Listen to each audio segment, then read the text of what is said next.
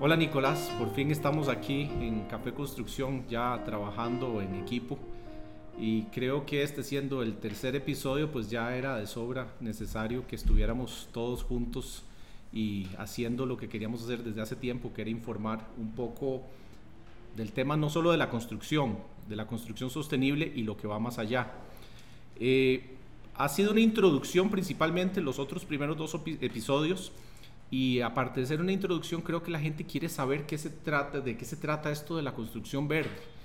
Vos, ¿qué nos dirías? ¿Qué es la construcción verde? Desde un punto de vista personal, es que no quiero que sea Nicolás Ramírez el que nos dice eh, la construcción verde, etimológicamente hablando, no, sino que sea algo realmente, si, si a vos te llega a preguntar a alguien eh, de la familia, vos trabajas, como a mí me pasa, que me dicen, vos trabajas en, con construcción verde, sí, eh, y, qué es eso? Poner, poner estas paredes, estos muros verdes y, muchas de las concepciones, ah, yo tengo un panel, un panel solar, ¿verdad? Porque dicen un calentador solar. Y entonces confunden que el calentador solar con un panel fotovoltaico y nos hacen todos esos enredos. Entonces, para mí realmente es cómo le explicas vos a la gente qué es lo que haces y en qué es lo que trabajas. Ok, eh, perfecto. Bueno, primero que nada, muchas gracias por, por la invitación. Eh, muy contento con esta iniciativa del, GBC. Me encanta la idea de que podamos compartir estas ideas eh, con el público de forma más en general. Em, para contestar la pregunta a modo muy, muy personal, ¿verdad?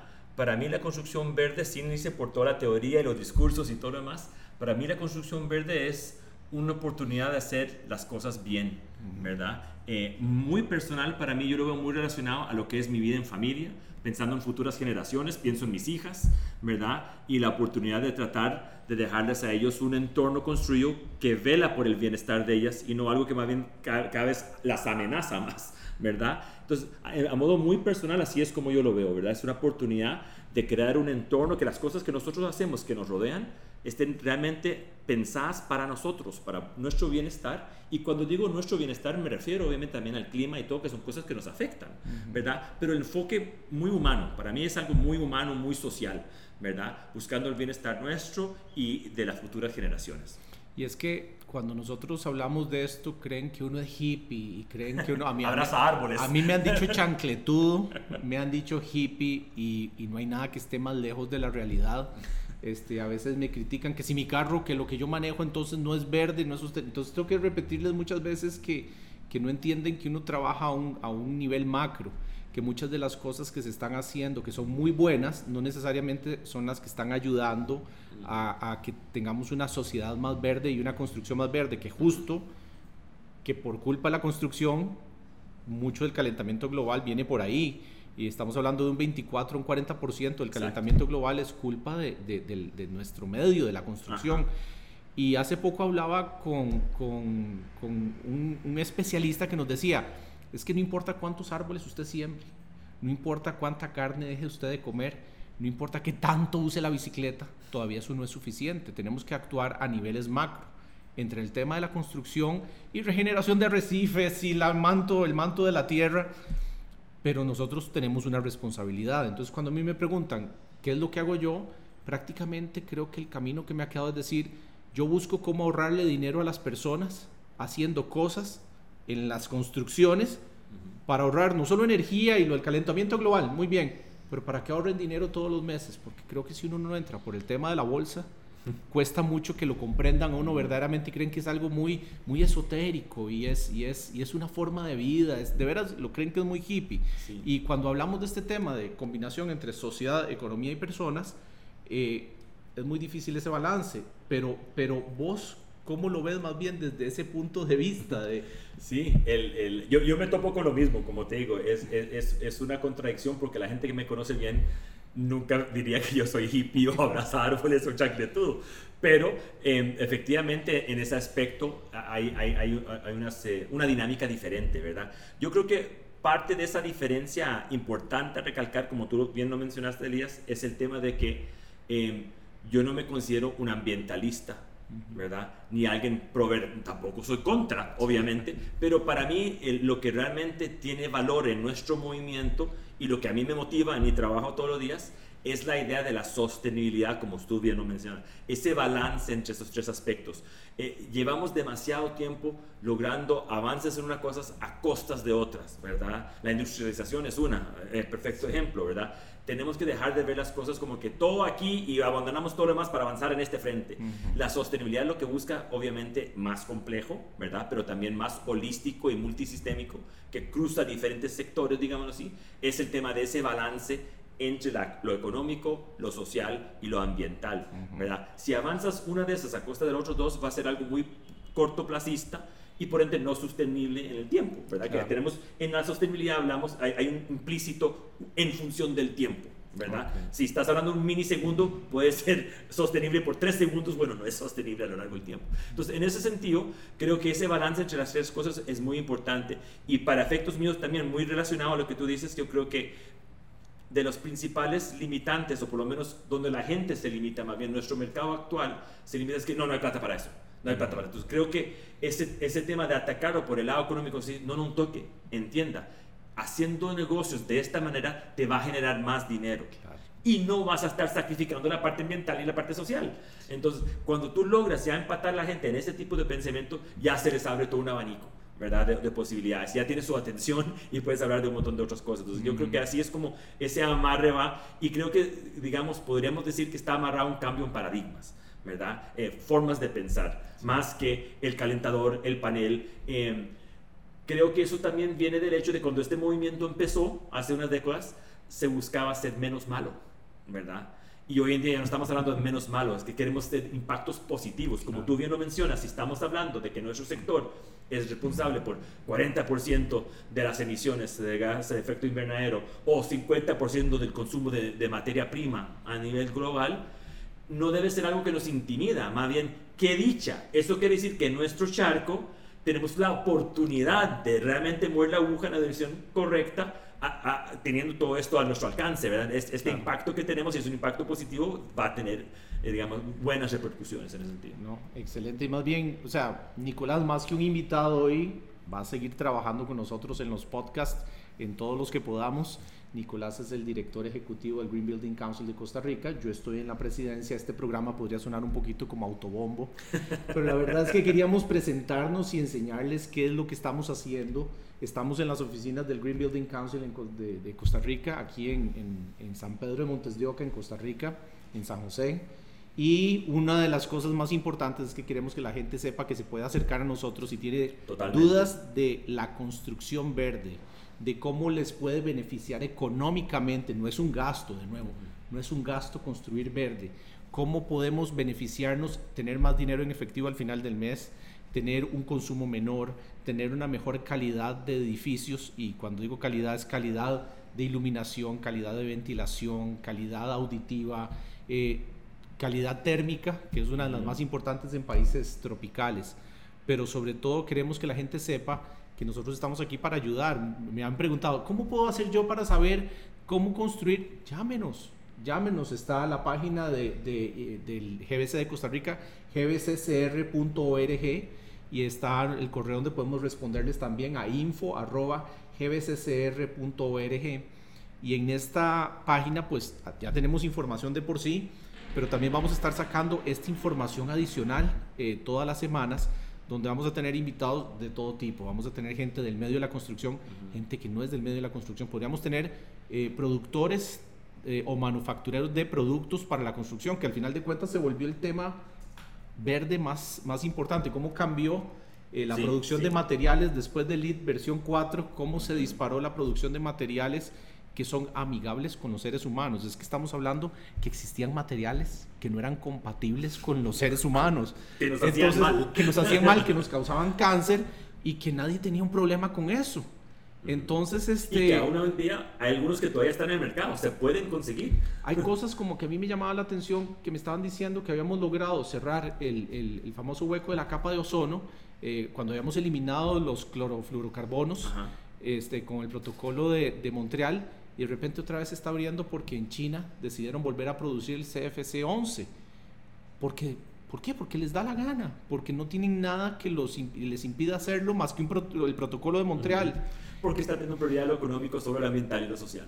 ¿Por qué? Porque sí, sí, es un, muy, es un refrigerante eficiente. casi digo que es un muy buen refrigerante. No, es un refrigerante muy eficiente, muy dañino para el medio ambiente. Pero como es muy eficiente, tienen que utilizar menos para poder refrigerar más. Y entonces es lo único que le ha interesado a ciertos sectores. Entonces viene a predominar lo económico por encima de lo ambiental y probablemente viene a predominar por encima de lo social, porque podríamos decir que seguramente en esas plantas de manufactura las condiciones sociales sean muy malas. Entonces, ahí es donde nosotros tenemos esa, ese balance tan, tan, tan difícil, que es lo que nos decías, lograr ese balance es, es bastante difícil y no solo lograr el balance, es cómo hacemos para ir más allá de la sostenibilidad, que es la regeneración. Y es de lo que venimos hablando desde el Congreso de, de mayo, ahora del 2022 que ya no fue suficiente solamente ser sostenible. Y como dijiste hace un momento, el bajo impacto. Antes el bajo impacto era un heroísmo. Es un proyecto de bajo impacto, pero tenía impacto. Sí, sí, Entonces eh, eh, es como, también lo he explicado yo, si yo vengo y te pego ahora, digo, ¿de qué te enojas si fue un bajo impacto? O sea, si te pellizco, si te pellizco, no, bueno. no, entonces, no, si yo soy muy bueno porque te, te golpeé muy suavecito. Ya no es suficiente, ya le debemos mucho al planeta entonces cuando digo planeta, ay, ya salieron los conservacionistas verdes. no, es que le debemos al planeta porque si no nos vamos a quedar sin aire, vamos con una temperatura que he estado oyendo que la gente que se queja del calor ahora en, en países como en Estados Unidos, que dicen, es que este no es el verano más caliente que usted ha sentido, este podría ser el verano más fresco que usted vaya a volver a sentir en su vida. Sí.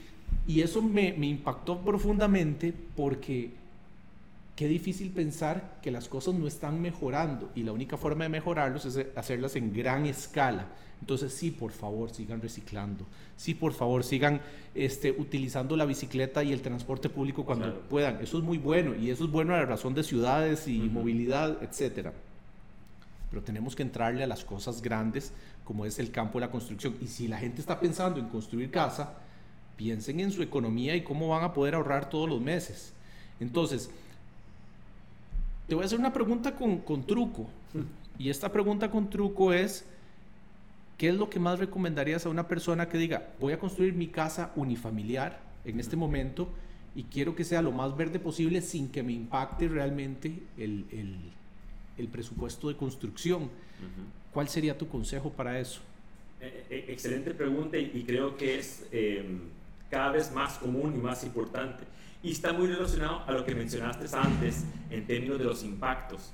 Eh, ¿Qué hago y qué impacto va a tener? Eh, el ejemplo que yo uso mucho para tratar de graficar este, este, concepto es, tú puedes esforzarte mucho en algo con buenas intenciones y no tener grandes frutos o, o, grandes avances. El ejemplo que doy es, si Elías se pone a hacer una zanja afuera en el patio y él lo hace con una cuchara, y yo agarro y lo hago con una pala, que es la herramienta adecuada, los dos podríamos sudar un montón y trabajar mucho, pero probablemente tú te terminas las manos hecho leña y todo, muy poco avance, muy poco impacto, mientras yo logré lo mismo o más con mucho menos esfuerzo.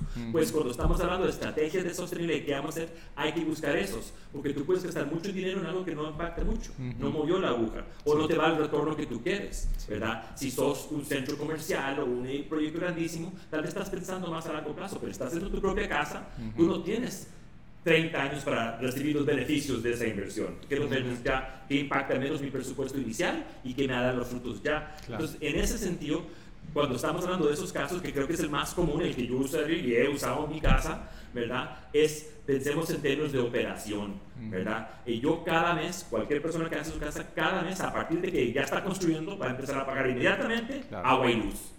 ¿Verdad? Entonces, ¿qué puedes hacer para bajar ese consumo de agua y luz desde el día 1? ¿Y por qué digo eso? Porque desde el día 1 hasta el día que te mueras o vendas la casa o lo que sea, vas a estar pagando agua y luz. Entonces la gente a veces toma decisiones pensando que sí, es que esta casa la voy a construir en los próximos seis meses. Pero las decisiones que haces en eso, vas a estar pagando agua y luz probablemente por 40, 50, 60 años. Entonces, piense en esas cosas que desde el día uno te pueden ahorrar dinero, ¿verdad? le doy un ejemplo, hay sistemas de bombeo de agua y todo que bajan el, el consumo del agua.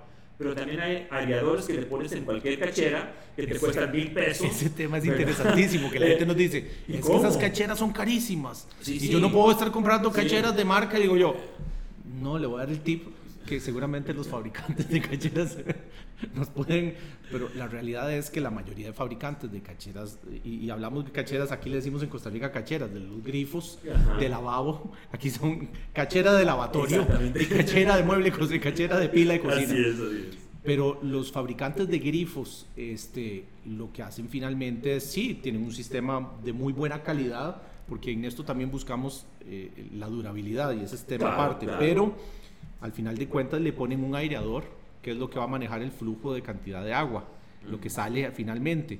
Sí, claro, si me compro un grifo de, de, 10 dólares, pues puedo esperar que me dure lo que pueden durar 10 dólares eh, contra uno de, de 60, 80, 100 dólares que me va a durar probablemente para toda la vida y le puedo cambiar los repuestos. Entonces hay un tema de durabilidad y no solo eso. De operación y mantenimiento. Exacto, y además de operación y mantenimiento que no se va a convertir en basura en cinco años. Claro. Porque ya después no sirve para nada, es una aleación, no es reciclable, etc. Entonces, esos son los elementos que tenemos que tomar en cuenta para, para ir viendo eh, el, el, uso de materiales también. Pero como vos decías, es un asunto de cómo voy a ahorrar con elementos muy inteligentes. No es, la bomba probablemente que tenga eficiencia de agua, es la salida del agua.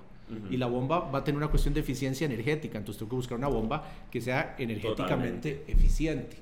Entonces ahí es donde vamos jugando, pero cuando yo, yo le digo a alguien, bueno, no, resulta ser que, que también vamos a tener un, un manejo del de, impacto de los materiales sobre la huella de carbono por la energía cuerpa. Entonces en ese momento me dicen, ¿qué es esto? Ya, ya, ya, perdí, ya perdí a la persona, ya no me interesa, ya se aburrió. Entonces ahí es donde tenemos ese, ese dilema y ese juego, es decirle a la gente, sí, es que si utilizamos materiales más locales, son materiales que van a tener una menor huella de impacto y siendo un país que está buscando la carbono neutralidad en un plazo relativamente corto, pues usted está colaborando también, o sea, usted está colaborando desde su hogar en tener un menor impacto y está aumentando la economía local comprando materiales fabricados localmente, etcétera. Entonces ahí es donde hay que crear un poquito de conciencia y me decía un alumno de la Universidad Veritas este, que cuando la gente ve una película se le genera una conciencia acerca de lo que está haciendo la película. Me puso un ejemplo, una película de Spider-Man. Entonces dice, genera sentimientos y genera emociones.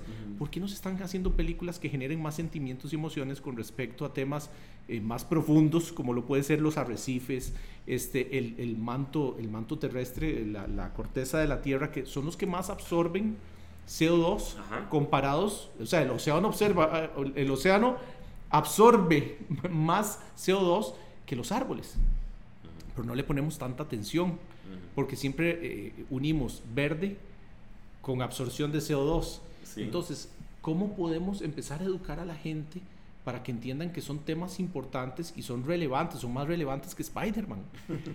¿Cómo, cómo, se puede, ¿Cómo se puede hacer que la gente tome un poco más de conciencia? Y te lo pregunto a vos que estás trabajando en un tema de sostenibilidad cuando tu, tu, tu fondo y tu background es de construcción e ingeniería. Entonces, ¿cómo pasas de, de ese lado ahora a generar conciencias?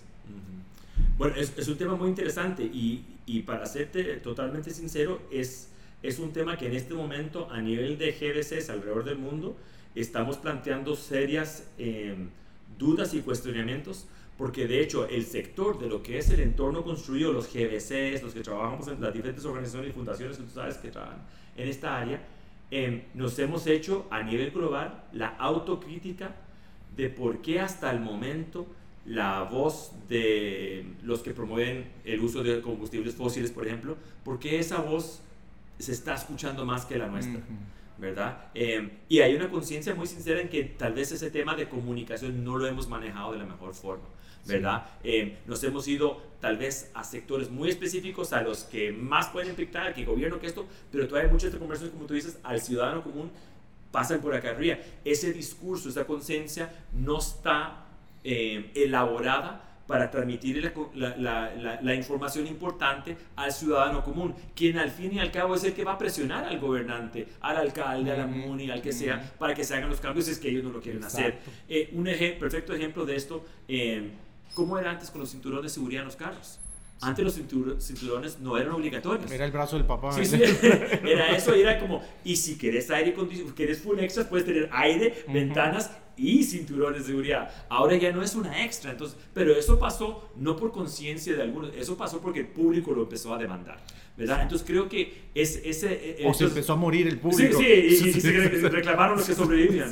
Entonces, en ese sentido, para contestarte la pregunta bien, digamos, creo que yo, en ese sentido de, la comunicación, ¿qué, se le dice? Creo que hay que hablar más en esos términos, ¿verdad? Eh, ¿qué, ¿qué, es lo que le afecta a ellos? Y como tú dices, uno de los puntos más importantes es que dejemos de hablar de, salvar al planeta. El planeta aquí va a estar, el planeta cambiará de forma y todo. El planeta va a estar se deshace, de las, se deshace de las cucarachas que le estaban molestando. Exactamente, se sacude y sigue. esto, lo otro y ya. Entonces hay que tomar en cuenta esas resiliencias, esas cosas y hablarle al público en común, el público general, el más afectado. Y creo que un tema ahí también muy importante, Elías, que relacionado a algo que mencionaste anteriormente, es que aunque el día de mañana el 100% de la gente estuviera haciendo todo lo que a ti y a mí nos gustaría que hicieran, y todos los edificios entiendan que esto no es algo que se para y o sea, eh, no hay un giro de timón instantáneo. Si a partir de mañana hiciéramos todo perfectamente, se va a seguir calentando el planeta por varios años más. No estamos, como tú dijiste, en el último punto. Si estuviera todo perfecto como quisiéramos, igual esto no sería el, el verano, el, más caliente. el, siguiente seguiría siendo más caliente y va a haber un tiempo mientras todo eso reacciona porque es una cadena, ¿verdad? Entonces creo que es algo también importante reconocer que lo que queremos hacer hoy estamos pensando como deberíamos estar pensando en todo, mucho más mediano y largo plazo, que no estamos acostumbrados a hacer en países en desarrollo. ¿verdad? Exacto. Y ahí ese tema que estabas diciendo, a mí me dieron el dato que si hoy detuviéramos el calentamiento global, el planeta se estabilizaría hasta dentro de 300 años. O sea, ni nuestros tatara, tatara, tataranietos claro. Eh, van a ver eso. O sea, todavía falta. Pero si no se hace, pues sencillamente es como mejor apague y vámonos. Exacto. Hay, que hacer algo se habla del tema de irreversibilidad. Aunque hagamos todo ya, igual se va a poner peor la cosa, pero no hemos llegado al punto de, el punto de no retorno. Así es. Entonces, nos dicen, es la otra pregunta, y el otro día me hicieron esa pregunta cómo convencer a la gente que no cree en el calentamiento global.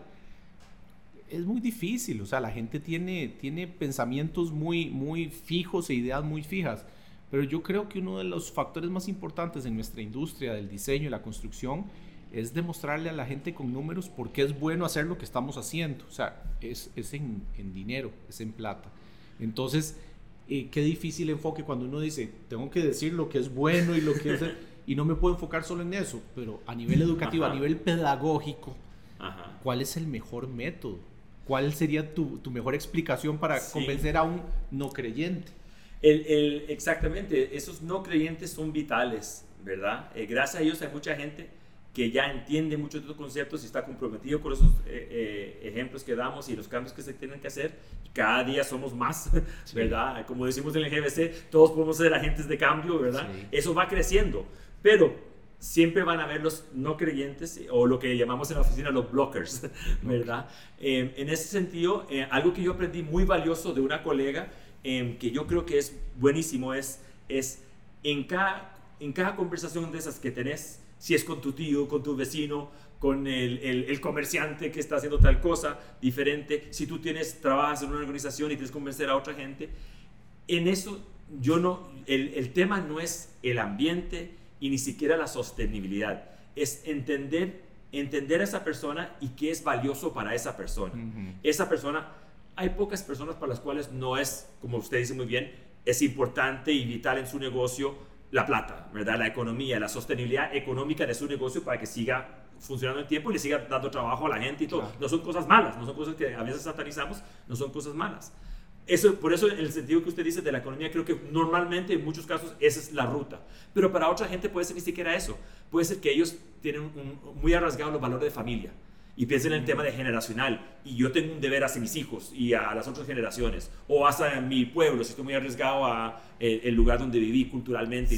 Entonces, una vez que uno empieza a identificar qué es importante para esa persona, es imposible que ni cualquiera de esos valores no sea afectado por el cambio climático. Y las, entonces, entras por ahí, ah, bueno, para ti es interesante eso. Entonces, hablemos de cómo se verían afectados tus niños con estas cosas.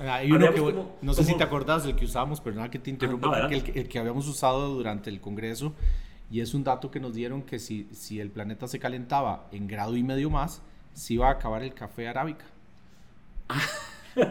Exactamente. Se iba a acabar el café arábica y así de repente la gente dice, no, no, no, no, no, no. Exactamente. No que importa se, nada que más se pero el mueran los corales, pero que no se me muera el café. Exactamente. Entonces, ese es- yo creo que es lo que estás queriendo decir, que, que hay que hay que meter Sí. el dedo en la llaga que más le duele a, la Y- gente. Y, y todo el mundo, es que la gente no ve la relación entre ese tema de valor para ellos y el cambio climático, los Sí. temas, pero todo es afectado por eso de alguna forma u otra. Sí. Entonces, igual, yo, por ejemplo, como buen chileno, yo soy carnívoro, ¿verdad? Y entonces a mí me hablan de esto de las vacas y la cosa, y yo, No, "Uy, no. tenemos, tenemos que encontrar una solución, ¿verdad?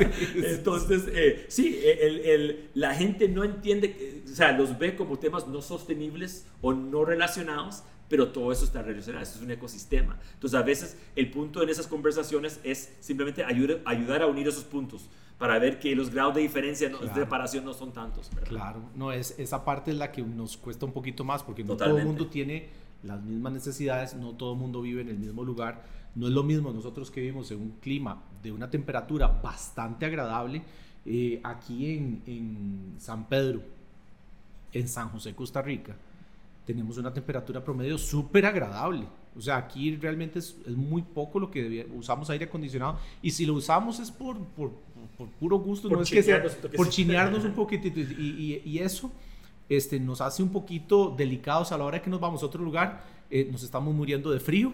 Si hace un, po o sea, hace, si hace un Claro. poquito de frío, nos morimos de frío. Si hace calor, lo aguantamos un poquito mejor porque estamos un poquito más aclimatados. Ajá. Pero nos vacilan porque dicen que en Costa Rica baja a, a 18 grados y andamos con bufanda. Claro, claro, así es. Pero, pero todo es una cuestión de, de- de aclimatamiento. Sí. Eh, pero aquí lo más importante es decir, cómo le entramos a las personas de cualquier tipo de clima, porque de- en Costa Rica también tenemos el norte, que es eh, tropical seco, tenemos el, el sur, que es tropical húmedo, y igual ciertas partes de, de San José, bosques lluviosos a 5 minutos de, de San José. Entonces, eh, tenemos esos microclimas y tenemos que atacar cada uno de esos problemas de forma independiente. Yo personalmente, cuando me han dicho que, que cómo es la arquitectura sostenible y regenerativa, pues digo, es una cultura, una, una arquitectura que se adapta a cualquier clima y microclima y no es un estándar para usarlo en cualquiera. Porque hay veces también se dice de forma errónea que tenemos que tener una arquitectura replicable y una arquitectura que sea como quien dice una copia de lo que se hizo. En Costa Rica yo no puedo construir Dígale igual en el centro de San José. Dígale un esquimal que vas a, vas a hacer una casa caribeña en, en- en Alaska, ¿verdad? O sea, Sí. entonces no, no, No, funciona totalmente. igual. Tenemos que adaptarnos. Hay un ejemplo muy interesante eh, cuando usamos la plataforma Edge Ajá. de utilizar materiales eh, más, más claros para que haya una- un rebote de la radiación solar. Pero estamos entonces en La Paz, en Bolivia, certificando un proyecto y se usan colores oscuros porque lo que se quiere es atraer más bien el calor. Claro. Entonces se da vuelta totalmente. La orientación se da vuelta porque estamos ya al sur del hemisferio. Entonces La todo intención cambia. y el propósito es el mismo. Si ves, la intención es buscar el confort del Buscar el ocupante. confort del ocupante por medio de, qué? de la utilización del color Claro. correcto de nuestro edificio Exacto. para sea evitar el calor o absorberlo. Pero tiene que haber un profesional que entienda de esto, detrás de eso. Entonces, el primer consejo que yo daría personalmente es busquen un profesional que entienda de esto. Totalmente. Segundo, manda la parada que todavía haya profesionales que no entiendan de esto.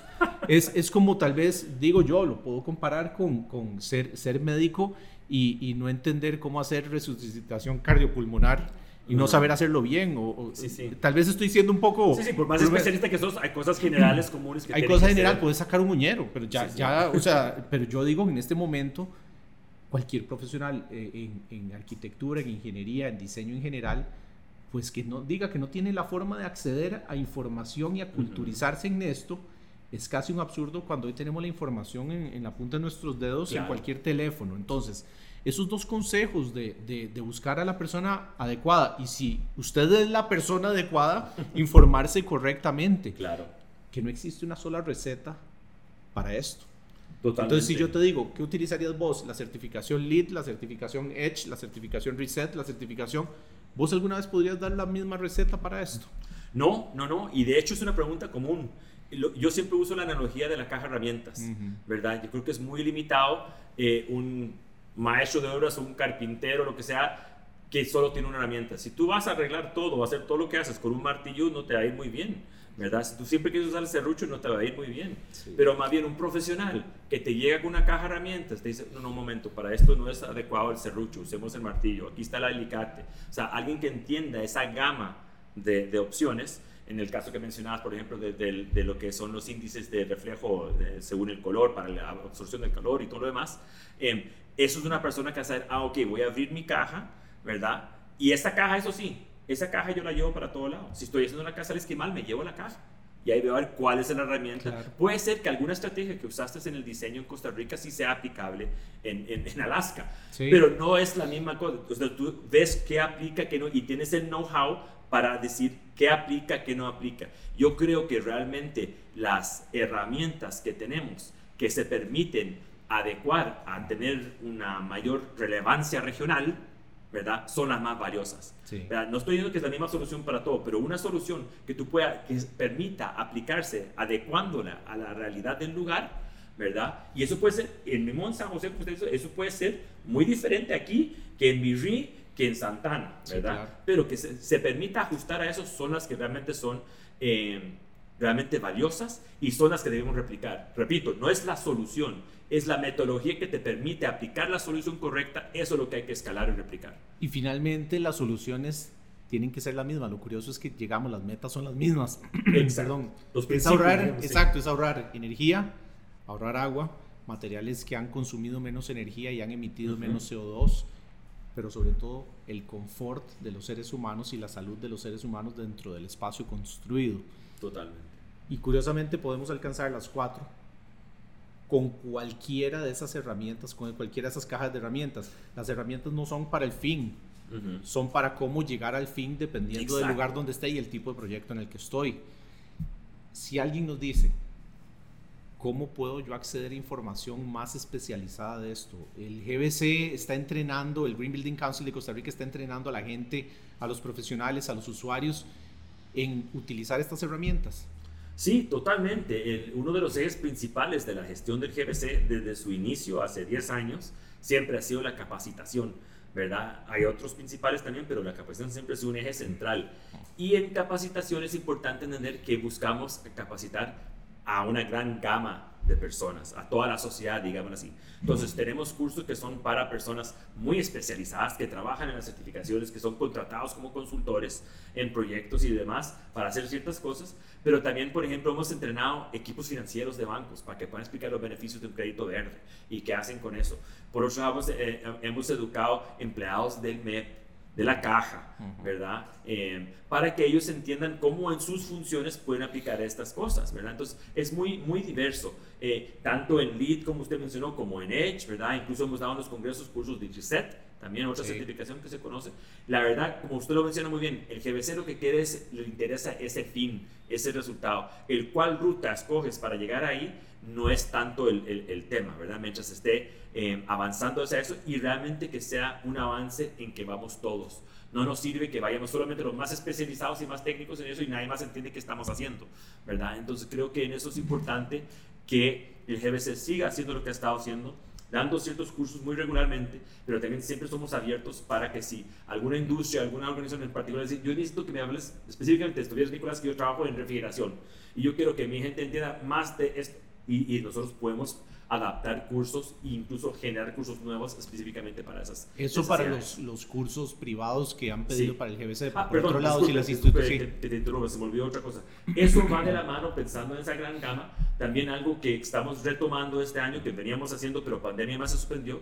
También es importante esa semillita de curiosidad, digamos, en los niveles más básicos. El GBC pre-pandemia también hacía ciertas actividades cada año donde educábamos niños en escuelas. ¿verdad? Estamos hablando de nivel segundo grado. Green Apple, el Green Apple Day era, era la, la, excusa, digamos, que usábamos como la, la, oportunidad. Contactábamos eh, por lo general en escuelas públicas, ¿verdad? Eh, pero también está abierto para eh, colegios y escuelas privadas. Pero siempre escogíamos alguna escuela pública, hacíamos alguna hora ahí y íbamos y dábamos charlas. Obviamente es una charla diseñada para niños de la edad en que estemos. Entonces, eso a veces implicaba disfrazarse como, como un pingüino para mostrar que voy a quedarse en casa si no hay hielo, cosas así. Ah, todo tipo de pancartas y actividades para niños, pero el punto creo que también en la, en la, en la educación para darte la respuesta completa, sí es importante que estamos tratando de atacar diferentes estratos, ¿verdad? Eh, diferentes edades y mientras antes podemos ir sembrando estas semillitas en, en, en, la formación de los niños, en colegiales también y universidades tenemos programas, eh, también estamos trabajando muy fuerte con la Veritas, ¿verdad? Eh, para ir formando personas ya más educadas y más conscientes de estos temas. Obviamente ya cuando llegan a etapas donde toman decisiones de cómo hacer su casa o qué casa quiero comprar o si estoy en una organización que estoy tomando decisiones que afectan a esas cosas, son gente que ya tiene algo de, de, conocimiento y conciencia sobre esto. Exacto. Entonces, más bien, uno de los temas que más quisiéramos puntualizar es que la gente también entienda que nosotros somos una ONG y como ONG, pues nos abocamos a, generar, no a, no a, ganar, no a lucrar. Pero si alguna institución, alguna, algún centro educativo, alguna universidad necesita una charla, necesita una conferencia, necesita información, nos puede llamar y nosotros con muchísimo gusto y sin ningún costo podemos acercarnos a, a estos lugares porque lo que queremos es difundir toda esta información pues para que esos lugares empiecen a hacer algo al respecto. Y como me decías, no solo se trata que nos vistamos nosotros de pingüinos y vayamos a esas, a esas charlas, pero sí que entonces le enseñamos a alguien cómo vestirse de pingüino y continúe dando esas charlas también en esos lugares. Es parte de la, de la difusión.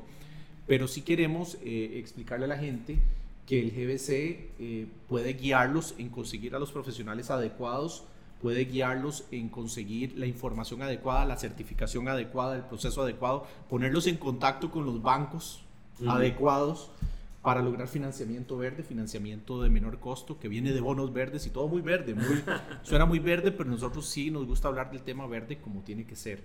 Porque muchas veces le dicen, eh, estamos en las eh, eh, villas verdes del condominio de la sostenibilidad y lo que tienen es un, panelcito solar para el área común de la piscina y ya con eso... Un par de para estacionar bicicletas. Exactamente, ahí estacionan la bicicleta y ya, es que aquí se puede andar en bicicleta adentro. Y, la ciclovía está, no, la ciclovía está allá en el centro de la ciudad y, y no saben ni de lo que están hablando, entonces también la gente nos puede decir, vea, es que me están diciendo que este condominio es un condominio verde y quería saber si en realidad es verde y nosotros podríamos guiarlos en decirles si lo es o no lo es. Porque si eso lo está vendiendo, porque si hay algo que nosotros luchamos en contra del greenwashing, el greenwashing es hacer creer que algo es sostenible o sustentable sin serlo. Entonces ahí es donde también entra nuestro, nuestro trabajo también muy fuerte. Otra cosa muy importante es eh, la escogencia de materiales que también sean eh, biocompatibles o por lo menos materiales que sean de fabricación local y nosotros también los podemos poner en contacto con estos fabricantes que no solamente por ser locales ya, ya tienen un nivel importante de sostenibilidad, sino que demuestran ser realmente verdes al mostrar todo su contenido químico, al decir su durabilidad, al decir de dónde fueron extraídos sus fuentes, todo, de dónde fueron extraídos. Entonces, nosotros estamos trabajando con empresas, miembros, eh, empresas que son miembros del Green Building Council de Costa Rica y que ahora al final les vamos a poner una imagen de, de, gracias a quién estamos haciendo estos podcasts, que son todos nuestros miembros, y ojalá que ustedes también se puedan unir a, esta iniciativa de los podcasts. Eh, si quieren participar y estar aquí y tener esta conversación mientras nos estamos tomando un café. Y Nicolás que se estaba comiendo su póster pero ahora no lo está demostrando porque no quería enseñar. Ahí, está ahí está su póster y no se lo ha querido comer solo porque ha estado hablando mucho. Sí, lo ha querido compartir. Pero Así son muchas de las conversaciones que tenemos acá en el, en el GBC y con la gente que viene, con la gente que nos visita y nos pregunta. Y de eso van a ser nuestros podcasts con nuestros invitados, que en algunos casos serán personas que también son miembros del GBC, no necesariamente tienen que serlos, pero personas que quieran conversar al respecto, eh, venir a informar de algo que estén haciendo interesante con respecto al, al diseño, arquitectura, ingeniería y construcción sostenible, pero sobre todo estamos buscando más la regenerativa quienes nos van a, ayudar a lograr ir más allá de lo que estamos eh, tratando, por lo menos no ser neutrales, es devolverle un poco al planeta. Entonces sí, vamos a tener gente en, del campo de la manufactura y que nos expliquen por qué sus productos son más verdes, o por lo menos son verdes, comparados inclusive con los de la competencia. ¿Por qué? ¿Y por qué, no son ¿Qué los diferencia? ¿Y por qué no son más caros? Porque la gente dice, claro, pero es que voy a pagar, voy a pagar más porque nos han mal acostumbrado a que por ser verdes es más caro. Donde dice orgánico, más caro. ya no. Es que ya no es ese mismo juego de, que por ser orgánico es más caro. En temas de materiales de construcción, prácticamente yo creo que el que no sea verde se está quedando por fuera del, del juego, ¿verdad? Totalmente, totalmente. Entonces, vos desde el punto de vista como ingeniero, que habías trabajado también en construcción, donde no ves más que beneficios, ¿qué le puedes decir a la gente con respecto a los precios de los materiales, que hoy día es un tema importante, en la búsqueda de esos materiales verdes?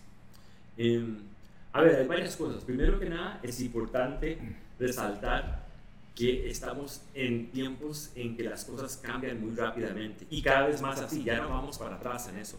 Eh, entonces, ¿a qué me refiero? Eh, lo que es innovación, tecnología, sea, uno hoy en día ya no puede decir, no, yo siempre he comprado el bombillo tal, ¿no? Tienes que cada vez que vas a comprar un bombillo, ¿qué hay de nuevo? ¿Verdad? ¿Qué hay de nuevo?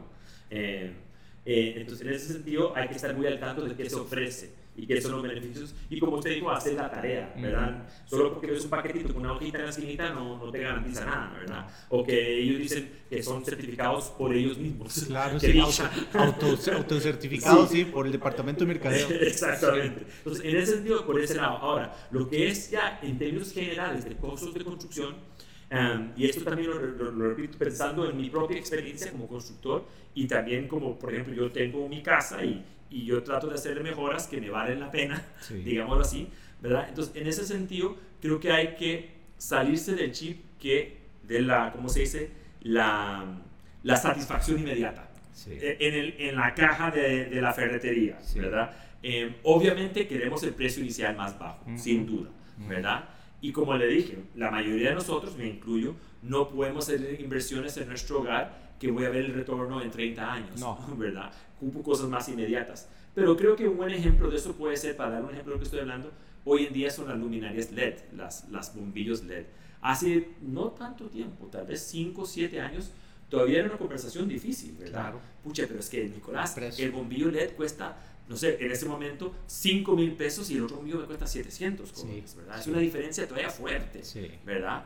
Eh, pero hoy en día ya la diferencia es mucho menor y la gente ya se dio cuenta, y el ahorro, la prueba. Y el ahorro. Sí, sí, yo puse, hay gente que me ha dicho eso, yo probé una, puse una en el garaje, que la quedamos prendida toda la noche, para dar un ejemplo, y, y ese bombillo está ahí hace tres años. Claro. Y yo ya he cambiado el de la sala cinco y ya veces. El recibo, y el recibo me bajó a tanto. E, exacto, entonces. Pero esa parte es interesantísima, porque vos ahora si decís, hace cinco años todavía, que cinco o seis años que estábamos en eso, pongámosle un poco más, unos siete años todo el mundo decía, es que tengo bombillos ahorradores, que eran fluorescentes. Sí, era el... El, rabillo de chancho, ¿verdad? Sí, sí. El ahorrador, entonces decía, ay, estoy poniendo. Y la misma compañía de electricidad nos decía, no, pásense a bombillos ahorradores y todo. Primero que se veía como laboratorio de película de horror, ¿verdad? Sí, todo el mundo poniendo luz blanca, verdosa, horrorosa y parecía película de miedo. Y de repente aparece el LED y decimos, sí, pero es impagable, no da tanta luz. Entonces la tecnología todavía no estaba sí, decía, decía 6 watts, ¿qué va 6, watts. Y de repente nos damos cuenta que en un circuito donde teníamos máximo 10 bombillos, podríamos meter 100. Sí. O sea, ya podemos prácticamente 10 eh, veces más, que no es la idea, pero resulta ser que sí se nos baja casi una décima parte el consumo por iluminación. Entonces, hace 8 años era un logro decir, un ah, es que esta casa tiene iluminación con bombillos LED. Superhéroe. Superhéroe. Hoy decimos, es que esa casa tiene iluminación con bombillos LED. Ajá. Ajá. ¿Y? ¿Y? Entonces, obvio. resulta ser que ya llegamos a esa barra. Sí, exactamente. Entonces, de eso creemos que se trata mucho la, la sostenibilidad y es de ir elevando la barra y cuánto estamos consumiendo de agua y cómo logramos, pasamos de los famosos mingitorios que consumían X cantidad a los que ya no consumen agua. De los inodoros estándar a los que tenían un tanque más pequeño, a meterle ladrillos dentro del tanque. la botellita de coca. La botellita, exactamente. Y después de eso, de repente, ya de doble botón. Y de repente empezamos a ver que los fabricantes entienden que esos consumos es importante saber manejarlos. Claro. Y bueno, ¿y qué sigue? ¿Y qué sigue? Porque de repente dentro de 5 u 8 años van a decir, no, ya, eh, si no son luces de plasma, luces, o sea, ya no sé, no sé hasta dónde vamos a poder llegar, o la altísima eficiencia de estos LEDs con reflectores internos, de no sé qué, y con sensores de presencia propios cada bombillo, y ahora los tenemos Wi-Fi y con color de luz, y, la, y el color de la luz que nos ayuda a sentirnos mejor el, el, día, en la mañana que en la tarde. ¿Cuál va a ser la siguiente barra? No tenemos idea. No tenemos idea. Pero ¿vos crees que este brinco que hemos dado en estos últimos siete años vaya a darse también en los próximos siete? Definitivamente sí. Ahora, igual que ti, me quedo con la idea, ¿qué, qué, más? ¿Qué se puede hacer? ¿Verdad? Pero igual esa misma pregunta existía hace siete años. Sí. Pero definitivamente yo sí la espero y lo voy a decir por qué. Em, tres datos importantes. Uno, la población está creciendo. Entonces, al tener los recursos no se van multiplicando, ¿verdad? Pero tenemos más gente y tenemos que atender a esa gente. Entonces, hay una necesidad, la demanda está. La demanda que mueve esa innovación y esa tecnología, ese desarrollo, va a estar por ese lado. Segundo, está el fenómeno de la urbanización, donde la gente se está pasando cada vez más de zonas rurales a, a ciudades, formando megaciudades, lo cual también, por el lado de demanda, ya me tiro más allá de las casas, sino que me tiro a lo que es las redes ¿verdad? La distribución, ¿verdad? ¿Cómo le das esa misma calidad de vida, de agua, luz, a toda esa gente ahora, ¿verdad? Con la infraestructura. Y es un tema más de infraestructura.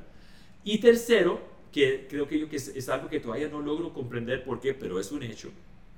Por más eficiencia de LED, por más eficiencia que solar, esto, lo otro, las famosas refries que son Energy Star y consumen menos. O sea, los, los, ¿cómo se dice? los electrodomésticos se están volviendo más eficientes. Pero aún así, con todo eso, las cifras reales nos dicen que per cápita estamos consumiendo más, porque estamos electrificando cosas. Entonces, luz eficiente, aunque todo sea súper eficiente, seguimos consumiendo más y por ende la demanda sigue estando ahí, ¿verdad? Y por ejemplo en Costa Rica algo muy real igual innegable es el alza en precios de, de electricidad, ¿verdad? Entonces, esas tendencias que no veo ni una de esas cambiando de las que he mencionado, va a ser el driver, digamos, el motivador principal a que tiene que haber más innovación, tiene que haber más tecnología, tiene que haber cambios. Tal vez va a llegar un punto donde ya el LED ya no, ya, ya llegamos, optimizamos la parte de iluminación, pero van a haber grandes cambios en los electrodomésticos. Van a ser grandes cambios. Yo algo que veo en esa área, eh, Elías, y, y, obviamente eso tiene temas de regulación y todo que hay que ver para nuestro país, pero yo creo que va a venir todo el tema de, de almacenaje de energía. El hecho que hoy en día tenemos una diferencia tan abismal entre el menor y el mayor costo por kilowatt hora por horas pico, eso es algo inmanejable. Y eso es algo muy mitigable con almacenamiento de energía, con programación de diferentes cosas, ciertas industrias que pueden hacer ciertas cosas cuando les conviene hacerlas y no conviene. Entonces, son cosas de, comportamiento humano, digámoslo así. Sí. Entonces, cosas de comportamiento, yo creo que en esas áreas vamos a ver mucha innovación. Sí, esto del, del, almacenaje de energía es algo que las mismas compañías de, de, manejo de electrificación no les hacía mucha gracia en un momento, hasta que se dan cuenta que no tienen capacidad productiva tampoco. Entonces, y está, está sobrando en unos momentos y le falta en otros. Exacto, entonces, y por muchos nos hemos dado cuenta que la solución no solamente es enviar de vuelta a la red eléctrica, que la red eléctrica nunca estuvo lista para que todos fuéramos productores y no solamente consumidores. Exacto. O que vendamos el país de la par, el eh, país de la par ya puso sus plantas. Exacto, entonces, ¿qué podemos hacer? Sí, de nuevo devolvernos a plan A, que era almacenar para utilizar en esos momentos de consumo sistemas de medición inteligente que dicen, no, en este momento está muy cara la energía, voy a agarrar mi, mi almacenaje, mi, mi, reserva y la empiezo a consumir hasta tal punto y me vuelvo a conectar esos, esos sistemas de, de, traslado de energías. Exacto. Y esas reservas, Elías, creo que un punto importante ahí, también, o sea, el principio es el mismo de tener reservas para cuando las ocupo, pero ya creo que también se ha llegado a la realización que esa reserva tiene que ser mucho más distribuida. Eh, ¿A qué me refiero? De, no podemos decir que bueno, el agua del anal lo vamos a hacer 10 veces más grande para tener una super alzamiento, ¿verdad? Porque obviamente el impacto ambiental de eso es terrible. Pero entonces, ¿cómo distribuyes eso para que en diferentes zonas o partes de la ciudad tengas esos almacenamientos, ya sea con baterías o otras tecnologías que hay o que habrán?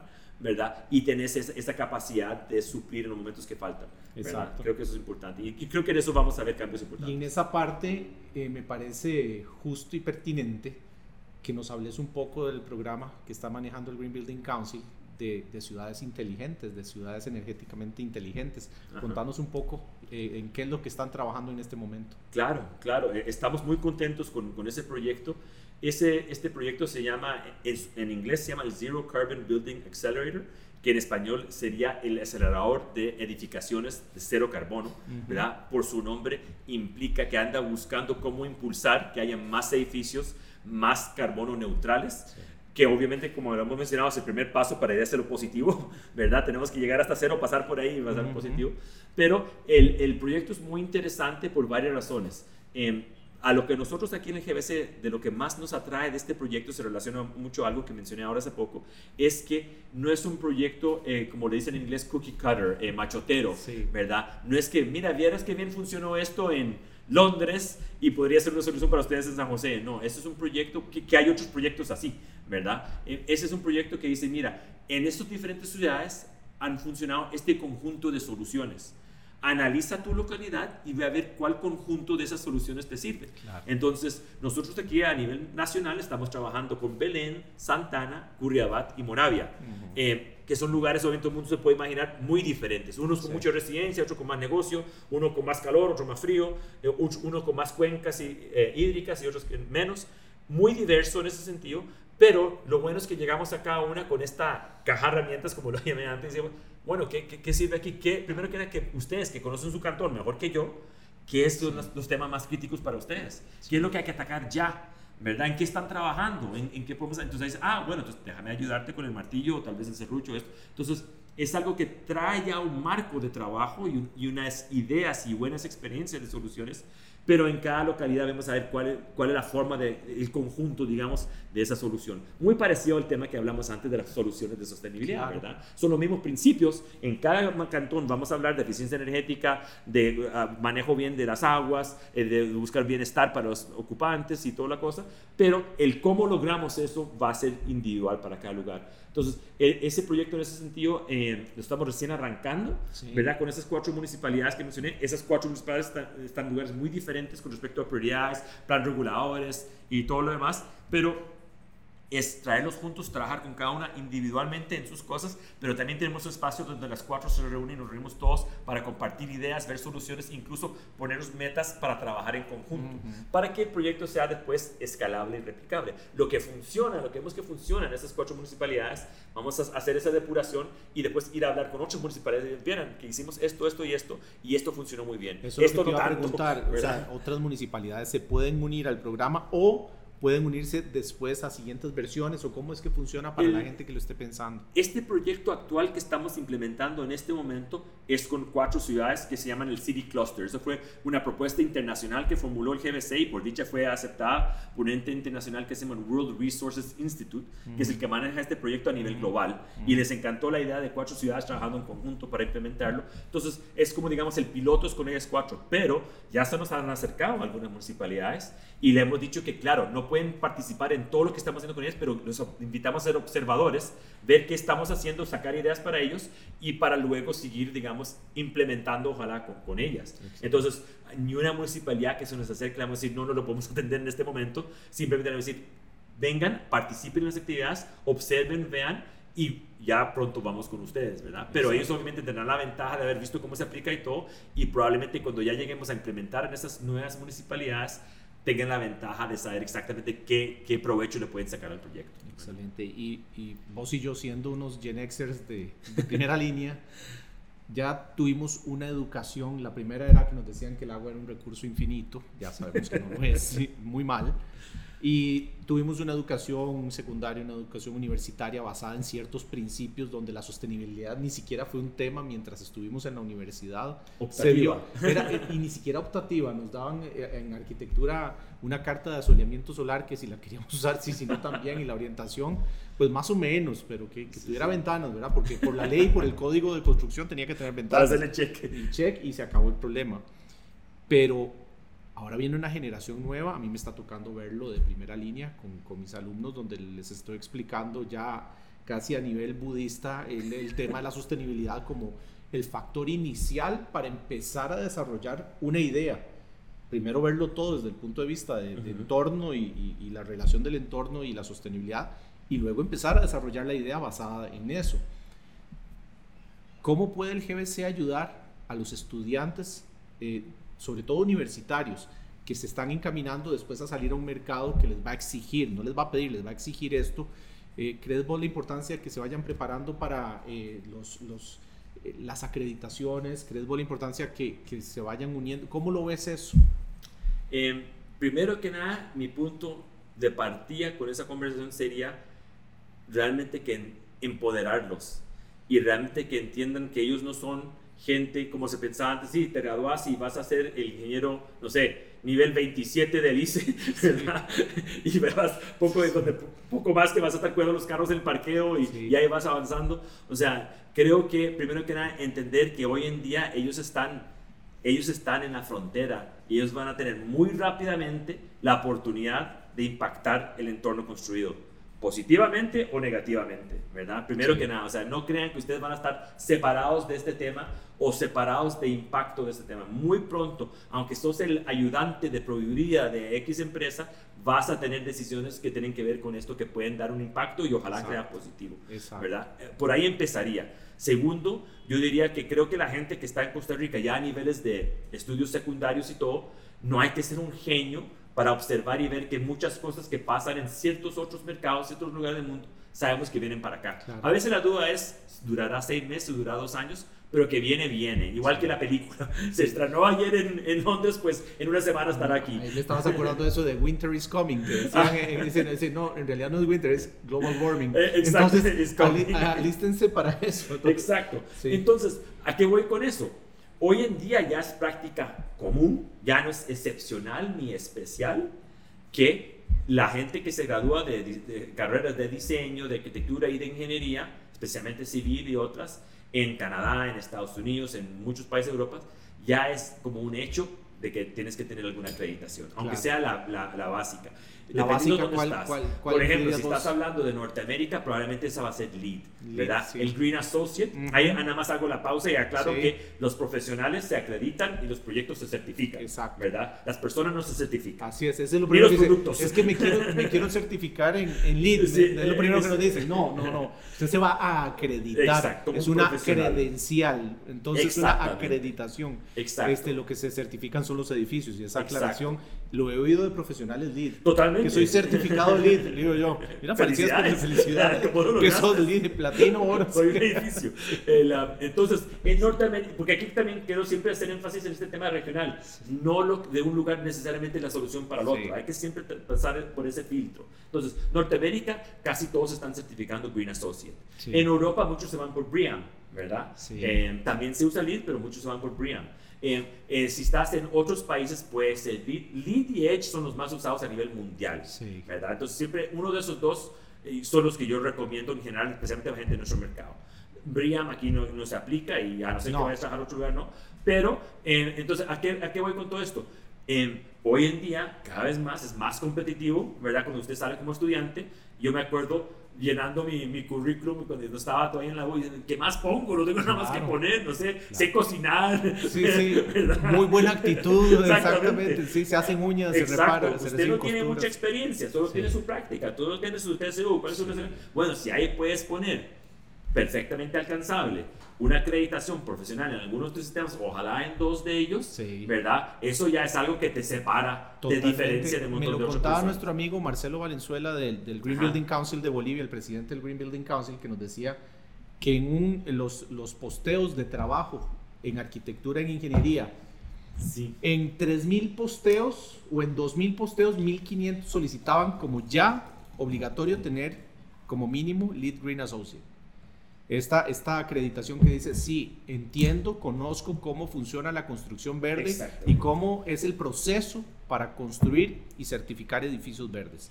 Entonces ahí es donde, donde uno dice, bueno, eso, ese es nuestro referente, el mercado, finalmente el mercado norteamericano ha sido la, punta del iceberg para lo que siempre nos ha tocado a nosotros en el resto de Latinoamérica. Y, finalmente mucha gente va a decir, bueno, el, el, el látigo este, del dominio. Eh, entonces, no, no, estamos hablando que finalmente LEED se creó hace 20 años y ahora en Europa es un referente a la par de BREEAM y a la par de otros, pero los edificios que se están haciendo en Europa, en Asia, en África en Oceanía son certificados LEED. Hay otras certificaciones, hay unas mucho más estrictas, Living Building Challenge, BREEAM, este, y, y, y, muchas más fuertes de Passive House, por ejemplo, que son muy buenas, muy fuertes, pero no son para el, día a día. Es como decir, es una, ya no es una caja de herramientas, es un kit de cirugía. Sí, exactamente. Entonces son mucho más incisivas y ya estás reduciendo. Entonces no andas tu caja con desatornillador, con martillo, o sea, la básica, andas con instrumentos muy específicos. Ahí es donde ya tenemos que tener claro que el IT viene siendo como el, el pan nuestro de cada día eh, para, a nivel internacional que para países como Costa Rica, países latinoamericanos, Edge es una súper herramienta para demostrar sostenibilidad sin tener que también gastar eh, ciertos dineros excesivos en el proceso. En caso de edificios, pues es más que necesario utilizar LEED, ¿verdad? Pero cuando hablamos de procesos eh, habitacionales, de proyectos habitacionales, Edge es una super herramienta, etcétera. Totalmente. Pero, Muy aplicable en diferentes mercados. Exacto. Y, perdón, antes de cambiar tema, se me, se me, ocurre otra cosa que es importante con respecto a los estudiantes, Elías. Eh, creo que en todas las carreras se está pasando, pero creo que siempre es algo que ha sido más prominente en arquitectura. Eh, yo soy ingeniero civil de formación y me acuerdo que siempre hay las bromas que el arquitecto puede terminar trabajando en, lo, que, sea, ¿verdad? Entonces, con más razón, si tú estás como arquitecto, no estás loco pensar que mañana estás trabajando en un banco. Así es. Que va una cooperativa, que va a estar trabajando, no sé, en una duty free, como se dice, una zona franca, ¿verdad? Eh, no es necesariamente que se estar frente a una mesa de dibujo, como se pensaba antes, diseñando y todo. Entonces, con más razón, porque entonces el arquitecto no solo trae todo ese know-how de proyecto, de diseño, de conceptualización de cosas, sino que trae, si eso lo trae con sostenibilidad, de repente dentro de la organización lo ven como, ah, mira, y ese también puede ser el que lleva el tema sostenibilidad y dirigir esa dirección y todo. Los y eso es que ha ayudado a muchos arquitectos. exacto, los, eh. los, los eh, Sustainable Development Goals. Exacto, vamos a hacer nuestro reporte corporativo y vamos a hacer nuestro manejo interno de operaciones, vamos a hacer que nuestros edificios, el Facility Management, que lo hemos dejado muy por fuera y en Facilities Management tenemos un campo tan abierto que es increíble pensar que no se esté dando más información a la gente que administra en los edificios, no solo de carteras inmobiliarias, la gente que administra el edificio de condominios, el edificio de oficinas. Uso mixto, lo que sea. Todo. Entonces ahí es donde nosotros queremos eh, abrir las puertas de, de este lugar, del, del Green Building Council de Costa Rica para que se acerquen. Hay sillas vacías. De hecho, nuestros miembros saben que todo este lugar es, es un, digamos, un pequeño coworking donde pueden venir y trabajar y pasar el, el rato. Si andan en la zona de San Pedro, siempre son bienvenidos y siempre les vamos a regalar café. No hay ni buen café. Eh, pero siempre vamos a estar aquí listos para, para poder darles información, para ayudar, para colaborar y sobre todo para que la gente entienda que esto de la construcción verde no es una moda que es el primero, que la moda. Segundo, no es una tendencia, no es, algo que se va a ir desvaneciendo con el tiempo y sabemos que es una tendencia a la alza porque tiene 20 años de ir a la alza y cada vez se vuelve más necesario para poder manejar el tema económico y el social. Eh, y finalmente, lo que queremos decirles es, no le tengan miedo al tema de la sostenibilidad, no es más caro, no es más complicado, es sencillamente buscar a las personas que saben cómo hacerlo. Entonces, por eso es que vamos a estar trayendo invitados, vamos a estar teniendo invitados de todos los campos, de todo el medio, para que ustedes se informen de lo que está pasando y de lo que va a pasar, inclusive tener noticias. Ya dentro de poco vamos a tener Greenbuild, ahora en noviembre, con noticias importantes para el mundo de la construcción eh, sostenible. Entonces aquí también se los vamos a estar informando. Probablemente vamos a estar desde Greenbuild informando y, y, sacando las, las, las cápsulas de todo eso y, por qué no, ya generándoles uno de los podcasts desde ahí, mostrándoles cómo es un Greenbuild, el congreso eh, más grande del, del, año con respecto a todo lo que tiene que ver con el diseño y la construcción sostenible en todo su, en toda su, su, ámbito, ¿verdad? Entonces, este, con eso yo creo que por hoy, Nicolás, hemos tenido una pincelada de qué es la construcción verde, cómo la vemos vos y yo por lo menos. Tiene que haber un billón de, opiniones diferentes. Ese es nuestro concepto general, pero es el concepto que hemos manejado como una, como una media aquí en el Green Building Council. Pero sí, ojalá que nos puedan seguir acompañando en todos estos episodios de, de Café Construcción y pues nos vamos a ver de pronto tomándonos un café. Así que muchísimas gracias a todos y nos estamos viendo la próxima semana. Chao. Gracias.